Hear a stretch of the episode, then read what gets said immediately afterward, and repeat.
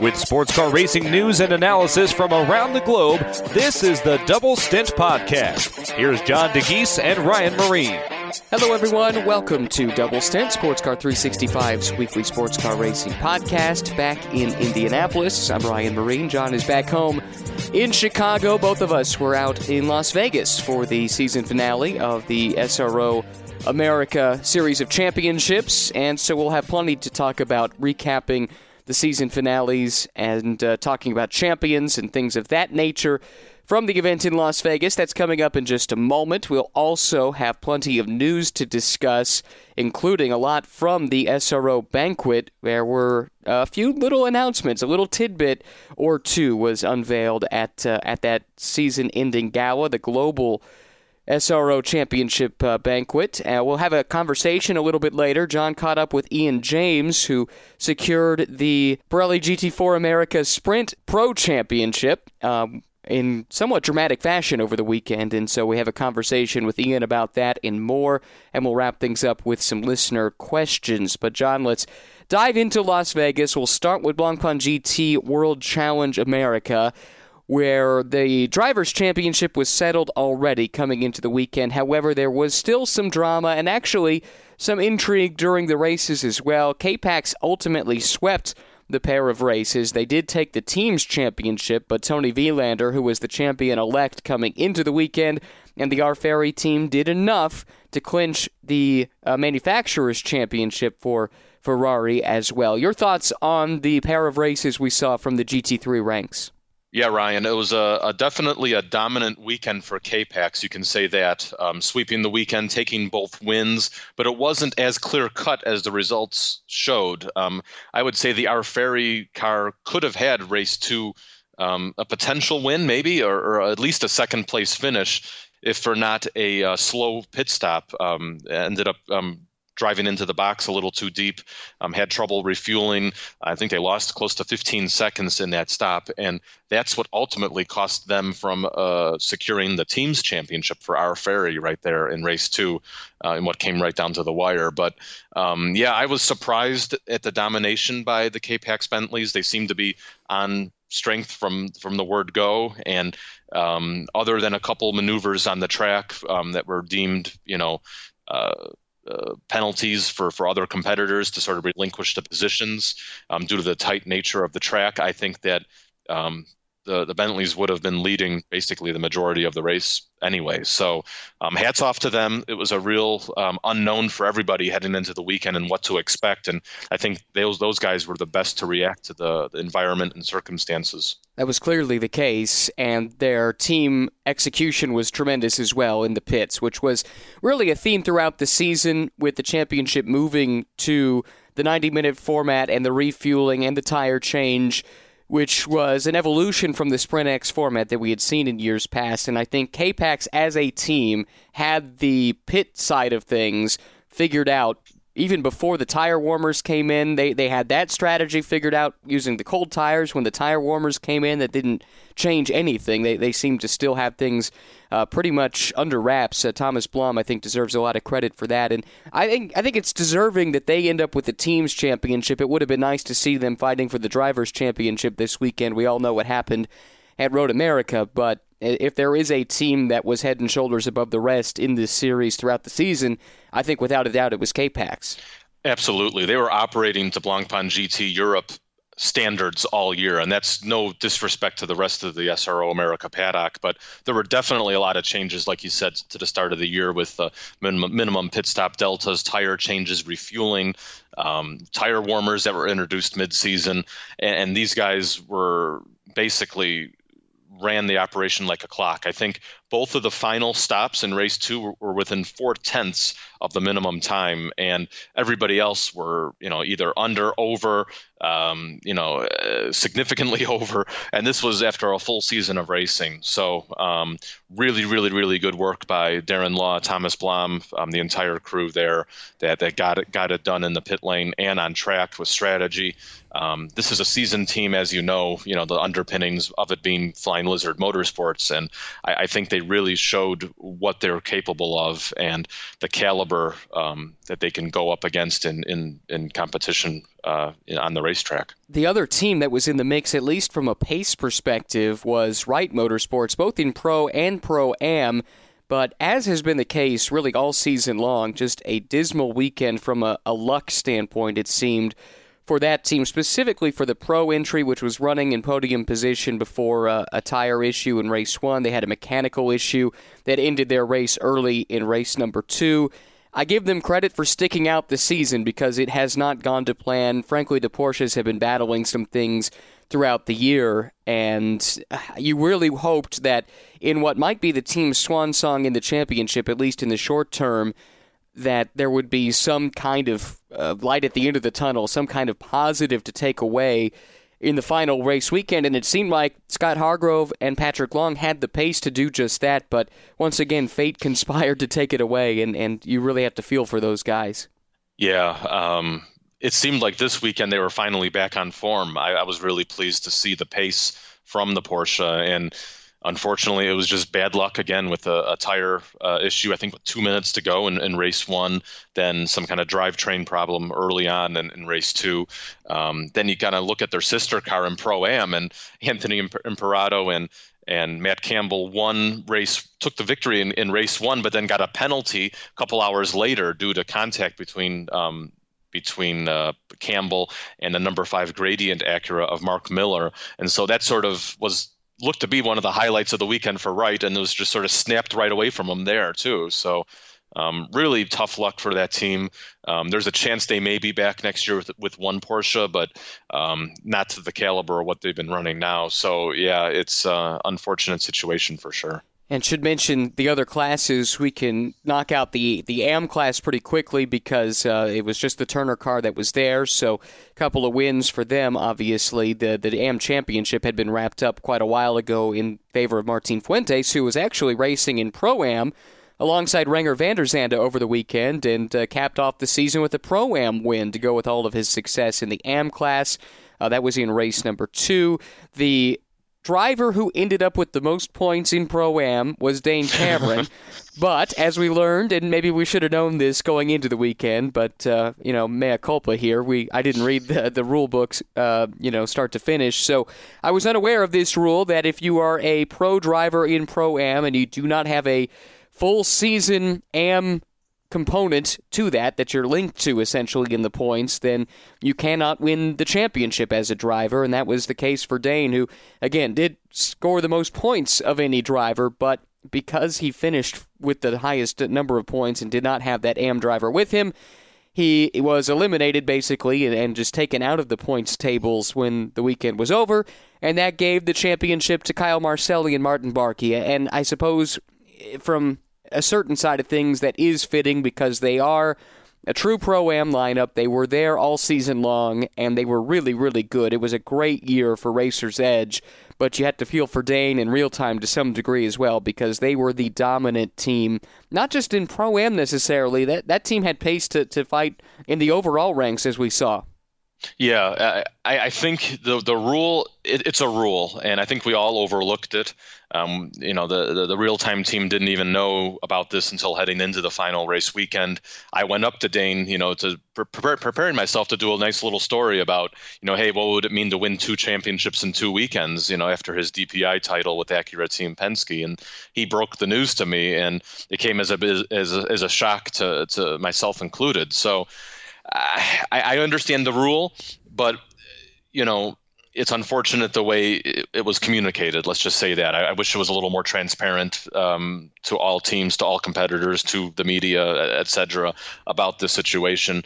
Um, Dane referenced it as something like, you know, when he won the the GT Daytona title in 2014, he wasn't paired with a full season AM driver either. And I know that's IMSA, that's a different series, but you know, you can sort of see it go both ways, um, especially with Dane having originally scheduled to run with Brett Curtis for the season.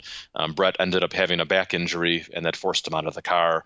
That's why Mike Hedlund came in. And, you know, you could argue that if Brett was in the car for the full season, they may have not had the same success that they had with Mike. You never know. So there's a lot of ifs and coulds and shoulds. And I think the best way to bring this down is what you said, Ryan, is that, you know, Racer's Edge had a flawless year. Um, stepping up to GT3, that was a huge move for, for that team and um, a great pairing with Kyle Marcelli and Martin Barkey. Um, consistently on the podiums um, for, for most of the season, taking some wins as well. So, um, congratulations to them. They're definitely deserving drivers champions, but the team's championship ended up going to real time. So, despite the difference in drivers throughout the year, um, the team points were still calculated no matter who was driving, I guess.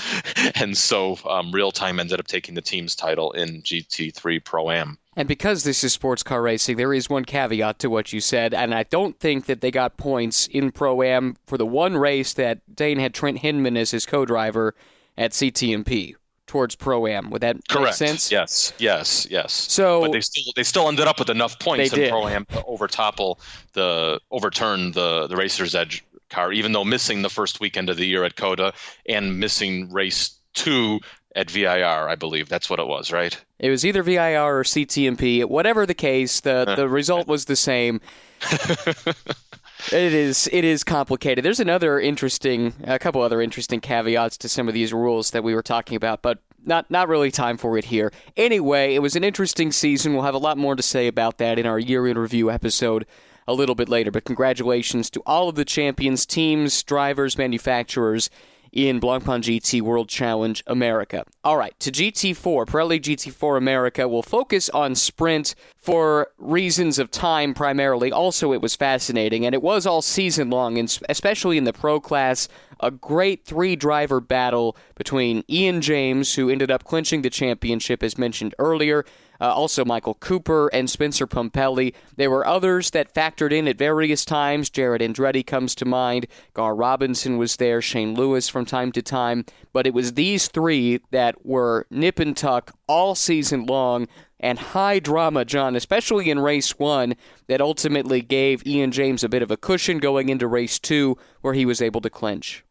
Uh, race one was one of the most dramatic races I had seen in a long time um, for GT4 Sprint. And, you know, we, we saw a great battle early on with Michael Cooper challenging for the lead and then all of a sudden making a mistake into the infield section, dropping back to 10th, um, losing over 10 seconds in the process. And through the remainder of that race, he was gaining, he gained all that time back and was on the brink of winning the race.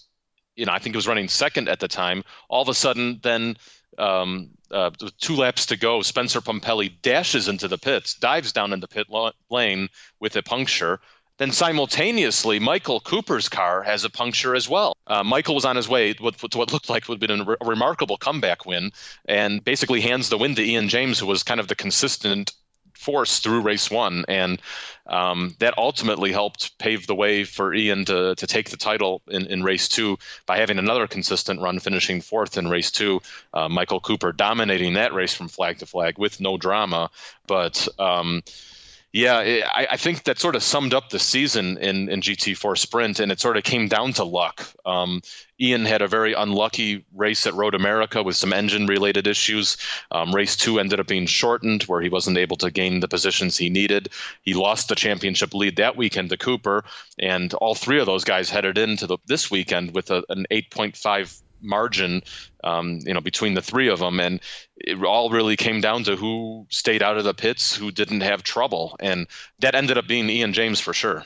Yeah, there were a couple of turning points in this season. I think each of these drivers can look back and say, this is where either in the case of Spencer or, or Michael, this is where the championship went awry. I think for, for, for Spencer, the VIR weekend was a total disaster. They had a couple of tire issues uh, in that race and did not score any points in, in either of those two races there. That really doomed his chances, I think, ultimately. Um, Michael Cooper, I think, to some degree, you look at the slow start to the season that the Black Dog team had as they adjusted to the McLarens that certainly put them behind. By the time they got to Road America, they had it figured out.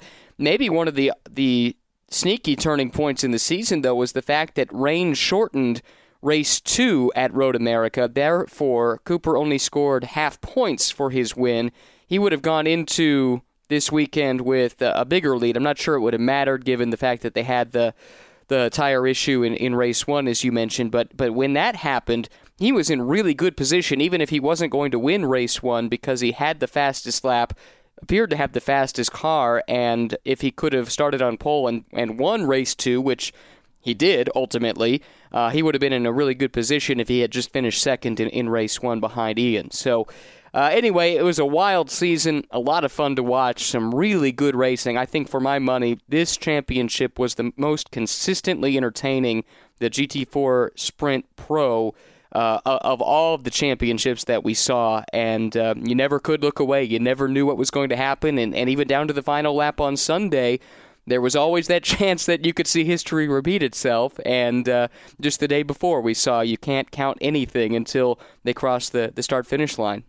Yeah, I, would agree 100%. And this sort of says a lot for what World Challenge is. And this was the World Challenge's 30th year, and there was celebrations all throughout the weekend with that. And this is a legacy world challenge product 50 minute single driver racing. And i think this was definitely the most enjoyable series this year like you said. Um, I, I, really i'm really looking forward to next year. Hope there's enough pro cars that come back to, to make this show entertaining in 2020 as well. Drew Staveley swept the race wins at las vegas. He already had clinched the am championship. So so he clinched the he swept the AM wins, I should say, and uh, already had the AM title in hand. So a great season for him once again on a fairly regular basis, able to fight amongst the the pro cars and. Um, make make his presence known. So, uh, congratulations to him for a great season. As far as Pirelli GT4 America Sprint X is concerned, the National Pro Am Championship also came down to the wire with Sean Quinlan and Greg Liefooghe from Stephen Cameron Racing, ultimately holding off the NOLA Sport team of Matt Travis and Jason Hart in a, a last lap attempt from Travis to get by Quinlan uh, went awry, and uh, Quinlan was able to hold him off despite Travis ultimately having the pace. I think if he had had another lap, Travis would have probably been able to get past, and, and that would have been enough to win the championship. But that was a lot of fun to watch, and, pretty amazing, too. The hole that Quinlan and Liefooghe dug themselves out of Travis and Hart got off to a torrid start to the season, just absolutely uh, dominating, and it was kind of amazing to see it unravel uh, to the point where they were still racing for a championship in the final race, given the amount of success they had in the early rounds. Yeah, it was really cool to see the comeback by by the Stephen Cameron Racing crew, and um, those final few laps in race two were, were extremely entertaining as well. Um, he gave it his all and, and nearly nearly got it done, but um, hats off for winning the title. I think you know they ended up with the most consistent um, most consistent run I think through the season, and um, GT4 Sprint X at times was a bit difficult to follow with all the different classes, but um, it produced some good racing on the track as well. Just a roll call of the other champions that were either crowned or recognized in the case uh, of one that had been clinched coming into the weekend. Preston Calvert and Matt Keegan scored a championship for Team Panoz Racing in the National AM class, which, by the way, we discovered was the first drivers' championship in the history of Team Panoz Racing. They followed up with their second one day later when Ian James clinched uh, because Calvert and Keegan, just by starting, were able to take home uh, and secure their championship in race one. We already knew that John Miller and Harry Gottsacker were going to be the winners in West Pro Am. They clinched that all the way back at Portland, and uh, they had a nice weekend at Las Vegas. Vesko Kozarov and Jeff Burton were your champions in the West Am Championship. So, for full race results and, and full reaction to all of the, those races, you can check out the website sportscar365.com.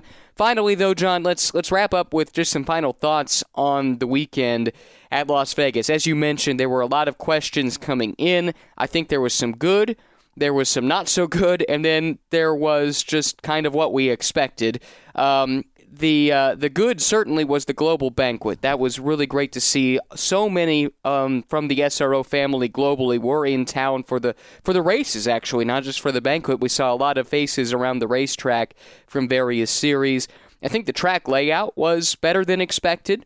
Um, I heard I heard from Andy Soucek. He said it was surprisingly interesting, and you had to approach it in a different way. Really, maybe not taking the line that you would naturally take because of the varying grip levels around the track. You had to seek that out, and and he thought that was part of his uh, success over the weekend. And then the attendance, which frankly was not very good, that was noted by several observers maybe that's not a huge surprise given the the lack of sports car racing history in Las Vegas. Those are my thoughts on the weekend. Uh, what about yours, John? Yeah, I would definitely say the track was better than expected. Um, seemed like we had a lot of concerns going into the weekend. There were some different layouts initially proposed. Ultimately, we the series had finalized on this layout. Um, and it produced some good racing. I think a lot of drivers sort of took it as a like a street circuit in, in some ways, and in that you had transitions from different types of pavement um, onto the apron, you know, infield court part, part, parts of the track. There were definitely some challenges. Um, you know, luckily there were no major incidents. I, I, think we only had two or three safety car periods throughout the entire weekend, which was really, really says a lot con- considering the number of races we had um, between, you know, GT3, GT4, um, TC, the Saleen Cup. So um, hats off to the drivers. I think more, I think the drivers need to get a lot of recognition and keeping the races so clean and um, not having any major accidents. I, I, would say throughout the weekend, barring I think one of the Saleen Cup um, cars from from a practice session. But um, yeah, I, I was um, impressed by how everybody sort of got together and made the most of the weekend. Um, definitely attendance was not there. We saw some people on, on Saturday evening, which was nice to see a, a few fans show up, but um, I'm not too sure how much promotion there really was behind this event. I think the focus was very much on closing out the season and having the SRO worldwide gala banquet in Las Vegas. That was more or less the reason why we were here in the first place. So, um, like you said, Ryan, um, I think the, the, the gala went went off really well. Um, uh, great to see so many uh, champions crowned worldwide from from SRO, and um, yeah, I, I think it was a fitting end to the season for sure. Well, that's a look back at all that took place in Las Vegas. Again, more can be found at sportscar365.com. But uh, that's going to wrap segment one for us. So let's take a break. When we come back, we've got plenty of news to get to. We'll start off from the SRO world, some big changes coming, and we'll discuss those next on Double Stint. Hi, guys, I'm Christian Fittipaldi, and you're listening to Sports Car 365 Double Stint Podcast.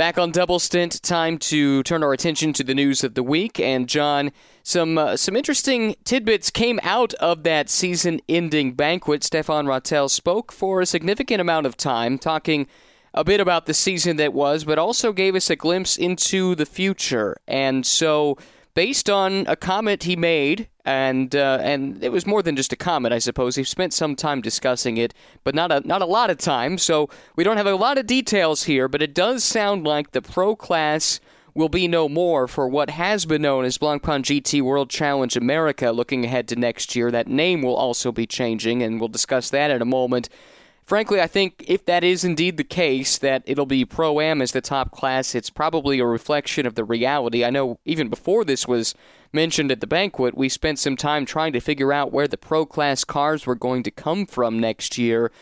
But uh, it does leave us with a lot of questions about teams, about the future of the series, about the, the stability of the series as well, looking to 2020 and beyond. Absolutely. Um, when Stefan said that GT World Challenge America would be pro am next year, that sort of came as a as a bit of a shock. You know, I looked around the, our table. You know, uh, I was sitting at with some other recognized media members, and it, was like, whoa, okay. But then you started figuring out, well, how many pro cars were there going to be anyway? We know that Wright Motorsports is leaving for the WeatherTech Championship. It hasn't been officially confirmed yet, but um, for sure their pro entry would not be back. There's some chances of a pro am entry from Wright still materializing for next year. Um, R. Ferri, I think their intention was to continue next year, but uh, that was probably the only team that had really outlined plans. Um, K-Pax as a longtime competitor of World Challenge for a number of years. Um, team owner Jim Huey being a stakeholder in the series. There's uh, a big development going on with that team, looking to potentially to move to Europe to run in Blancpain GT uh, World Challenge Europe with the Bentleys next year. Um, that is still not finalized. You can read a story on Sports Car 365 about that. Um, it's a bit buried in that story, actually, quite frankly, but it's uh, it's talking about um, Bentley's focus on customer entries in Europe next year as M Sport looks set to focus its efforts on the Intercontinental GT Challenge and Bentley promoting um, their customers to represent themselves in uh, GT World Challenge Europe, and that very well could include Bentley, uh, could include K-Pax. So um, that would have left maybe just one pro car. So looking at it from that way, I guess it does make sense to go pro am, but there's still a lot of questions to be to be determined. Um, this year's pro am class did not allow a platinum rated driver, but you look at the pro am classes in British GT and, and GT World Challenge Europe, and there are platinum drivers. And then there brings a question, you know, will there be a silver cup in GT World Challenge America? That was in the regulations for this year, but they didn't have enough entries. So um, going pro am may not be the end of the world because you may still have places for platinum drivers if they allow platinums to race with bronze rated drivers. And also silvers with a, a pair of two rising star drivers could make it quite interesting. So um, uh, let's see what sro america has to say. Um, greg gill still hasn't made any comments about these um, changes for next year. Also, um, what Stefan announced was a reduction to six races next year, and um, they flashed the schedule on the screen very briefly. I think for maybe a second or two. Yep. I was trying to take a picture with my phone, but then I, it, it, it bounced away. And from what I saw up there was no Circuit of the Americas, and that was the initial plan was to start the GT season there, um, but it showed VIR, um, it showed CTMP as the opening round in May. VIR is being moved to June, I believe, yes. unless there's unless there's been a further change to that schedule. We don't know yet. Um, Let's wait and see. The the facts, though, are according to Stefan that pro cars will not be allowed in GT uh, World Challenge America next year. So um, hopefully we'll get some more clarity in the in the next week. I've sent some inquiries into SRO America, and hopefully we'll we'll have, be able to talk more about this on next week's show. I have to say, my initial reaction was of disappointment because if you were in, in North America, if you were looking to see some top flight GT racers going at it in GT3 cars, this was your option. This was it this year, and the the driver lineups have been pretty good since Sprint X was was brought in. I, I think that's been one of the the calling cards of the series. Admittedly, the number of pro cars dropping the way that, that it has has made this this particular season um, a, a, bit of a challenge from that standpoint. I, I, will say my disappointment has been tempered a little bit by the fact that maybe this is something that does bring more GT3 cars to the table if that's the case, then you can build the, from a solid foundation and maybe reintegrate pro cars down the road. I mean, that's kind of the history of the SRO in Europe, even to some degree, where this this did start as uh, really focused on the customers and the gentleman drivers, and now you do see some stout pro lineups uh, racing over there, and and, and certainly pro lineups that are worthy of a lot of recognition and excitement. So maybe that's a, an opportunity to get back to that at some point. But it, it is it is tough to see, especially after 30 years of effectively professional racing at, at the top of, of what has been known as Pirelli World Challenge and other things in the past. And I, I hate to see that leaving, and I hate to think that our only bastion of, of true pro racing – will be in GT4 cars next year, assuming nothing changes and we do have our Sprint Pro class in probably GT4 America. Yeah, and, and let's see about that. I, I, I think there there always could be changes down the down the line, and there, sometimes there's announcements and they come out of left field um, in the series. So um, I can't really count on it. We I don't think we can count on anything right now um, until we get the finalized calendars, finalized regulations, and those usually don't come until you know December, January. So um, let's wait and see. The other big piece of news, and this one did not come as a surprise, but from the banquet, we had been hearing rumblings since at least the Total 24 Hours of Spa, if not before, that. Uh, there might be a new title sponsor search going on uh, with Blancpain perhaps ending its involvement with the SRO, and that, that was announced over the weekend. It was uh, a really nice announcement. If, as far as title sponsors leaving go, uh, it seems like there's a great deal of mutual respect even still between Blancpain and uh, and the series because there was a great presentation there at the banquet. In a lot of respects, I think though this does enter the series into a bit of a crisis of identity because uh, for a lot of people, certainly the casual observer, but even within the sport, Blancpain is the series. That's what we know it by. And maybe there are people who don't even realize that was a sponsor over the years and thought that's just the name of this thing because it's been so ingrained with the SRO and with its uh, GT3 racing. So it's a big hole to fill, and I think most notably, John, there was no announcement of a replacement at the banquet, which leads us to believe that nothing's been finalized. Correct, and and I don't I don't know if we can expect a replacement at this time, or maybe we have regional sponsors in each of the three World Challenge series. That maybe that's a possibility. Um, we'll have to see that. It would be quite ironic if, uh-huh. if say, Pirelli um, steps up into the American title sponsor role and we have GT Pirelli World Challenge, and it basically brings the name back full circle two years later. Um, we could hope for that almost yes. because that would make things a lot more simpler. Um, because teams still call this the PWC in America, so um, we'll we'll have to wait and see what happens there. But um, still, an end of an era for Blancpain for sure. they had been the founding sponsor of the GT Endurance Series back in 2011. So, like you said, Ryan, everybody kind of knew it as the Blancpain Endurance Series, and then it grew into the Blancpain GT Series and encompassed um, the the Asian Championship, then the Sports Club, and then most recently this year with America um, with the full World Challenge um, takeover. You know, name naming rights for all three of the series this year. So, um, an end of an era for sure. Um, Blancpain is refocusing its efforts on um, ex- excavation and marine preservation in the waters, which is quite interesting. Um, never really heard of a, a motorsport sponsor actually moving over to something completely different, but um, at least the honesty is there. You know that where their focus is is moving towards, and um, you know, I think we just have to really thank Blancpain for all of their support for GT3 racing, GT racing for this past decade, because um, I think we owe a lot to them just as much as we owe a lot to SRO for really um, putting it to this level of where it is today. Yeah, I have to say, it's got to be one of the more successful title sponsorships uh, in motorsports that I can think of, just because of how intrinsically connected the two are. So, uh, yes, thanks indeed to Blancpain for their continued support of sports car racing, GT racing in particular, and we'll see what the future holds. And, one final note coming from the banquet is the announcement of a new winter championship for SRO America that will be taking place. I think it is what three rounds at Thermal Club uh, over the, this upcoming winter. Yeah, so details still to come on this one as well. Um, we had heard rumblings about it in, in the paddock at Las Vegas over the weekend, and I think I put a little snippet in in one of our notebooks. But um, from what we understand, it's a three round championship, all at Thermal Club and in Palm Springs, California. Um, it'll be eligible, I believe, to GT3, GT4, GT, and TCR cars. Also, I heard potentially GT2 as well. Um, I think the first race is in November.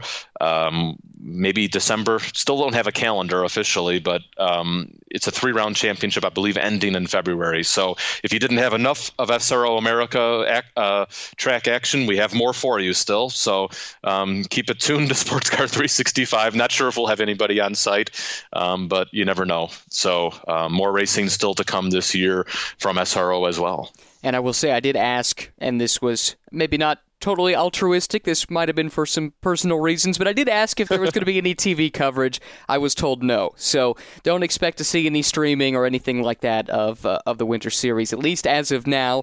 But uh, that could change. You never know. So, all right, let's uh, get out of the SRO tent for a moment and talk about a couple of other things uh, from the news from uh, sports car racing. And let's start in IMSA, where I know you had a conversation with Mark Kent from GM about Cadillac's involvement on the prototype side of things. And we do know that DPI for Cadillac is locked in through 2020, but what the future holds beyond that, still a bit undecided, although clearly there is interest to keep this program going. Yeah, I, I think it was interesting that he said the program's confirmed through the end of 2020, but I don't think this is any reason to raise alarm bells right now. Um, there's a lot of political action at play. Um, we saw this year in, in BOP quite clearly um, with the Cadillacs maybe not necessarily having the pace to the Acura and Mazdas in the middle of the season. And I think GM is trying to position themselves to make sure they have a competitive car um, to ensure them a, a, fair chance of the title for, for next year. And then they would probably commit to 2021. Also, another committing factor is, you know, what does DPI 2.0 look like? Will GM commit to that? Um, they're one of the nine manufacturers in the t- in the discussions. At least the initial nine manufacturers. We believe a few may have dropped out since, but um, yeah, I, I think uh, DPI 2.0 2022, whatever IMSA wants to call it now. I think it interests them for sure. Mark said it's um, definitely going in a good direction. Um, the hybrid is something that does not interest GM. That's pretty clear. Um, GM is going full electric. You know, in their roadmap for, for the production for production cars, they're bypassing hybrid technology. Um, they're I think they they ended production of one of their um, hybrids, the Volt, um, recently, which was a plug-in hybrid, and they're rolling out more electric, all electric cars, including a bunch coming from the Cadillac lineup in the years to come. So um, we'll have to wait and see what brand might be in DPI 2.0 for for GM if they decide to continue. Would it be still be Cadillac or maybe another uh, brand instead? Who knows? But um, bottom line is, I think GM is still in it for the long haul, but um, some stuff still to be figured out. Okay, and then moving to the WEC. We've been speculating about the future of hypercar. It seems like for years at this point, but maybe it's not quite that long. Uh, but uh, we've all, we definitely have been speculating about Peugeot and their potential return to um, to prototype racing for years, ever since they pulled out effectively. And we're we're back in that conversation now with some interesting news that they might be headed to hypercar, at least in a customer racing capacity. Yeah, this is something that came to light during the, the Fuji weekend in WEC basically, if this happens, it would more or less be a customer engine supply role, from what we understand, um, linked with Oreca and Rebellion Racing. Oreca's been talking with a bunch of OEMs. We've had stories on from Dan Lloyd about this on Sports Car 365 of uh, Oreca trying to finalize a deal with an OEM to make a hypercar, and uh, the Peugeot is definitely one of the manufacturers they've been in discussions with. We believe this is with Rebellion, um, which which would lead to a uh, Peugeot engined Rebellion hypercar um, potentially for 2021, 2022, but um, no decisions yet, no official commitment. I think something will have to come by the end of the year in order for this program to get the green light. Um, whether this is the, the saving grace for hypercar with the third manufacturer remains to be unclear. We know the ACO is still pursuing potential integration with DPI 2022.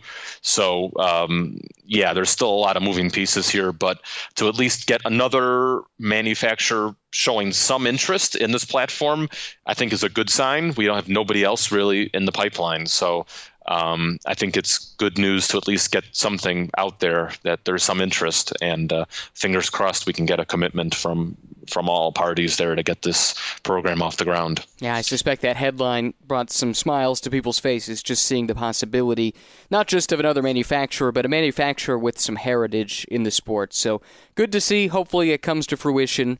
Time will tell. That's a look at the news for this week. There's a lot more to say about all of those stories and plenty of other stories we didn't have time for this week, so check out the website, sportscar365.com, for more. Up next, we will hear from your Pirelli GT4 America Sprint Pro champion Ian James from Team Panoz Racing. He was also the team manager for the team, and they picked up uh, a couple of championships. But uh, this conversation with Ian, John was able to catch up with him pretty much right after he got out of the car after race two at Las Vegas and clinch that title. So hopefully you enjoy it. That's next on Double Stint. Hi, I'm Andy Priaulx, and you're listening to the Sports Car 365's Double Stint podcast.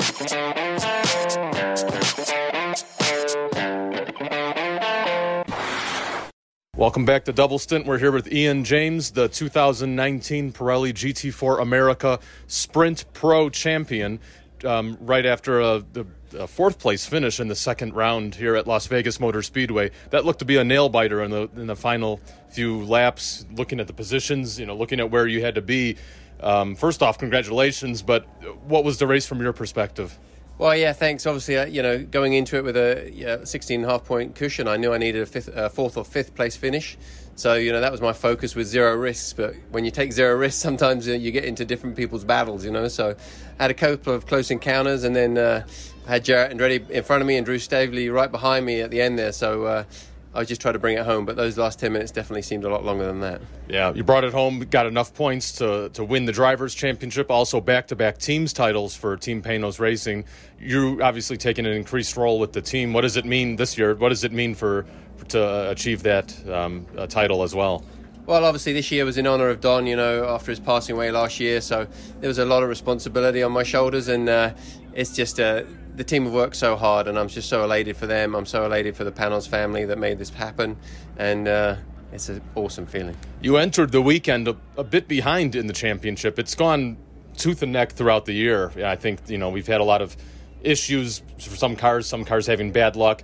I think Road America turned out to be your unlucky race. Did you imagine going into this weekend having it all turn around after after race one with the unfortunate um, punctures by Spencer and, and Michael there? Absolutely not. You know, I was, definitely the underdog coming into this weekend. Uh, but with the, uh, you know, Road America, like you say, we had a big points cushion there. That evaporated, and then uh, when we came back to here, I thought, I don't know if it can be done, but unfortunately, they had or they had some bad luck, and uh, luck was on our side. We're talking with Ian James, 2019 Pirelli GT4 America Sprint champion. Um, unbelievable year for Panoz as, as a whole. Um, Preston Calvert and Matt Keegan also won the championship in Sprint X Pro Am. What do you have to say about the whole team? You know, you said racing in honor of Don this year. It must mean a lot to sort of achieve this much success throughout throughout the year in SRO America. It does, you know. I mean, like to have you know both cars win their championships. Uh, it, it, means so much, you know, and it's just a testament to the hard work and the, the groundwork that was put in. And uh, those two drove amazing all year as well. Yesterday they proved it. There were some new cars in the class; they beat them as well. So uh, they're a deserved champion, no doubt. What was the challenges this weekend heading into Las Vegas? It was a bit of an unknown track for everybody. Did you expect the Panoz to be so quickly up to speed, or how did you sort of figure out where the competition would fare? you know, having not even seen the you know the track layout till you know, a couple of days before, it really was a, a venture into the unknown. Uh, it was pleasantly surprised that the, the, car wasn't too bad around here. It was kind of like a street circuit in my in my mind. If there were some more walls, it would have been a street circuit. And uh, the Panoz always goes well in uh, on street circuits. Has good traction, good braking, turns well in the middle of the corner. Um, so uh, we were lucky that the layout uh, suited us. So season's in the books. I know you've been trying to work on some stuff for next year. Any any updates? Any any plans to, to see the Avezzano GT4s back in SRO competition in 2020? I'm pretty confident we'll see uh, some Avezzanos on the racetrack next year. So we're just uh, just trying to figure out those details, but uh, it's not the end. And what about defending your championship? Is that could could that be in the cards? Probably not. I probably, uh, you know, probably be more of a, a, pro am setup. I may drive with a with a customer, or, or we'll just drive all ams. But uh, I'm not hanging the boots up quite yet. Uh, you'll probably see me at Daytona. Well, you definitely still have a lot of speed in you, so uh, looking forward to that. Yeah, I uh, I love this, you know, and uh, while I can still do it, I'm going to do it as much as I can.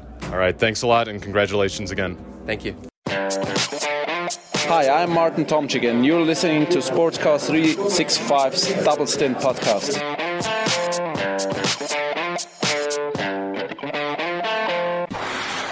Back on Double Stint, thanks to John, thanks to Ian for the time.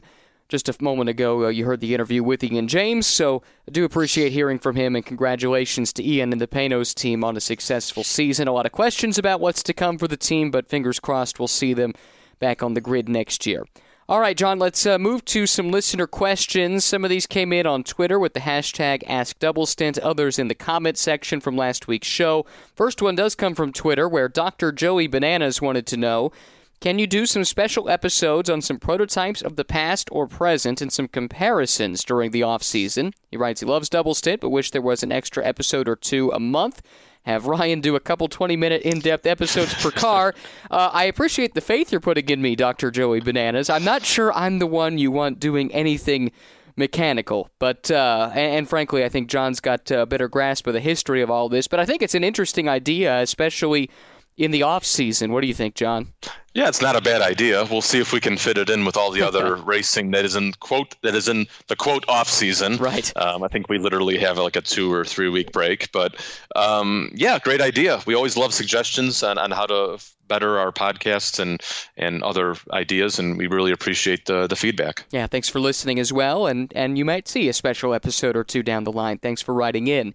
Got another one here from Edgar Sanchez who writes If DPI 2.0 does get the chance to race at Le Mans, how do you entice top DPI teams to actually compete at Le Mans? He says he remembers the ALMS days when many teams, Dyson, Penske, Porsche, Andretti Acura, etc., skipped Le Mans despite being eligible to race.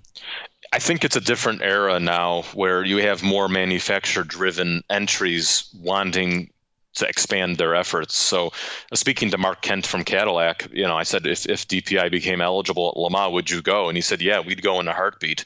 So, you'd get the push from Cadillac for their customer teams to go over there. Um, you know, the story of Mazda always wanting to compete at Le Mans.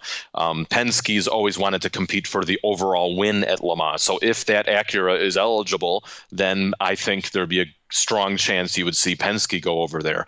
Um, that's the reason why you didn't see the Penske RS Spiders at Le Mans in, in the years before, even though those cars were eligible in LMP2, they wouldn't be able to go for the overall win. And I think that was one of the big sticking points why you didn't see Roger Penske go over there. So, um, bottom line is, I think it's a different time. I think it's a different era. So, um, it would definitely be interest from IMSA teams to do it should those cars become eligible, whether it's DPI 1.0 or 2.0 or, or whatever. Good question. Thank you very much, Edgar, for writing in. And finally, from Matt, who wants to know what do you think about the GT2 regs in terms of where it sits in the sports car racing landscape? Do you think there is space in the sports car racing landscape for another sports car reg, regardless of its target market? He says he'd rather see the GT3 regs get reviewed and potentially get scaled back to see GT3 cars be more cost effective. And I think Matt, you hit on the the salient questions uh, surrounding GT2 that we've all been trying to figure out since it was announced. Where does this fit in? And at least in North America, we have some ideas, and certainly in Europe too, under the SRO umbrella. But still, a lot of questions remain. Yeah, and and it, to answer your question about GT3 cars being more cost effective, this is something the FIA is specifically working on for the next regulations refresh due in 2022. And we should have confirmation of this in December at the next World Motorsport Council meeting. Um, talking to some manufacturers in the paddock, they have really stressed on finding ways of reducing the cost to teams. I think specifically spare parts. Um, a lot of these cars have a lot of um, advanced aero work on them, and so if you need a new nose or a tail section or a diffuser, it costs a lot of money to replace. So I think we can sort of see expect GT3s to be scaled back a little bit in the next regula- set of regulations. Um, unfortunately, that might make it a little closer to what GT2 is right now in terms of aero development. Um, GT2 is more of a raw car with less aero but more power. Um, not expecting GT3 to get more power, uh, just to be clear, but um, where GT2 fits in the regulations, that's really the million dollar question right now because it is quite similar to GT3. We saw a, a, lone GT2 car take part in the Barcelona Sports Club race with James Sofronis at the wheel with the new Audi R8 LMS GT2. Um, he was battling right there with the GT3 cars um, that were. Um, arguably, they were driven by bronze rated drivers like James, but um, he ended up getting an overall podium in that race. Um, that Audi was not BOP'd. It was basically what Audi had developed as a GT2 car, and that car was significantly faster than Porsche's GT2 car, um, which led some the, to some of the Porsche teams not appearing in that race on a fear of not having a chance to win. So there's still a lot of work to be done in terms of getting the technical regulations under a common set. I would per se, maybe with with via a BOP for GT2, and also what other manufacturers are coming. We've got news officially this week that McLaren has called off their GT2 car that was supposed to be announced in Barcelona. Um, Stefan Ratel told me there's still more GT2 manufacturers in the pipeline. He's still very confident in this platform. But what we've also seen is GT2 and GT3 will race separately in Europe with Sports Trophy in separate separate races next year. That was supposed to be a combined series, but in America there is traction for GT3 to be added to the GT2 Sports Club, which will get underway, I believe, at VIR in June. So there's a distinct possibility of having GT3 cars racing in two different SRO championships next year in America in GT World Challenge America and GT Sports Club, which will be looks like it could be GT2 and GT3. So um, lots of evolution, lots of changes from the initial announcements we saw back in Spa in July. But um, SRO continues its evolution, and we'll see where it goes. I'll hazard a guess that won't be the last change that uh, that we'll hear about. There's still a lot of moving parts trying to find a way to make all of this fit together. So for that reason, it was a really good question. Thank you for writing in here this week. Uh, finally, John, we do have some more racing this weekend. It is the Lamborghini World Final at Jerez. Jake Kilshaw will be on site for that race, and, and this is a really neat event. I was fortunate to cover it the last couple of years. It's so fun to see the the world the, the Lamborghini Super Trofeo series from three different continents converging in one place. They have the season finales for their respective continental championships, and then they're all thrown into the mix together as they go for the world final. It's it's really cool, and uh, it's a, a great great venue for it as well. Absolutely, it always produces a lot of good racing, a lot of up and coming talent. We see um, from these uh, these these races. I remember Dennis Lind won the the world final, I think, in 2016, and he came close to winning the Blancpain GT World Challenge Europe title if they're not missing the final race um, uh, of the season. He would have been paired with uh, uh, the the triple F team with uh, up, on the top of the podium there. But nonetheless, yeah, looking forward to um, that action. Jake will have it all on Sports Car 365. Following week, we have the motorsport games in in Rome at Vallelunga. Um, uh, Dan Lloyd will be there. So then the week after that is Shanghai WEC. So plenty of racing still to come, despite the major uh, North American series having come to a, a close in the last couple weeks. No doubt about it. Still busy time. This off-season thing, I keep hearing about it. I think it's it might be a myth. It, that's that's the way it seems to me at this stage. But this episode has drawn to a close. Thank you so much for listening. Thanks to those of you who wrote in. Really appreciate Ian James' time on the show as well. That will be a wrap for us. We'd love a rating and a review on iTunes, and uh, we hope you tune in to next week's show. This has been the Double Stint Podcast.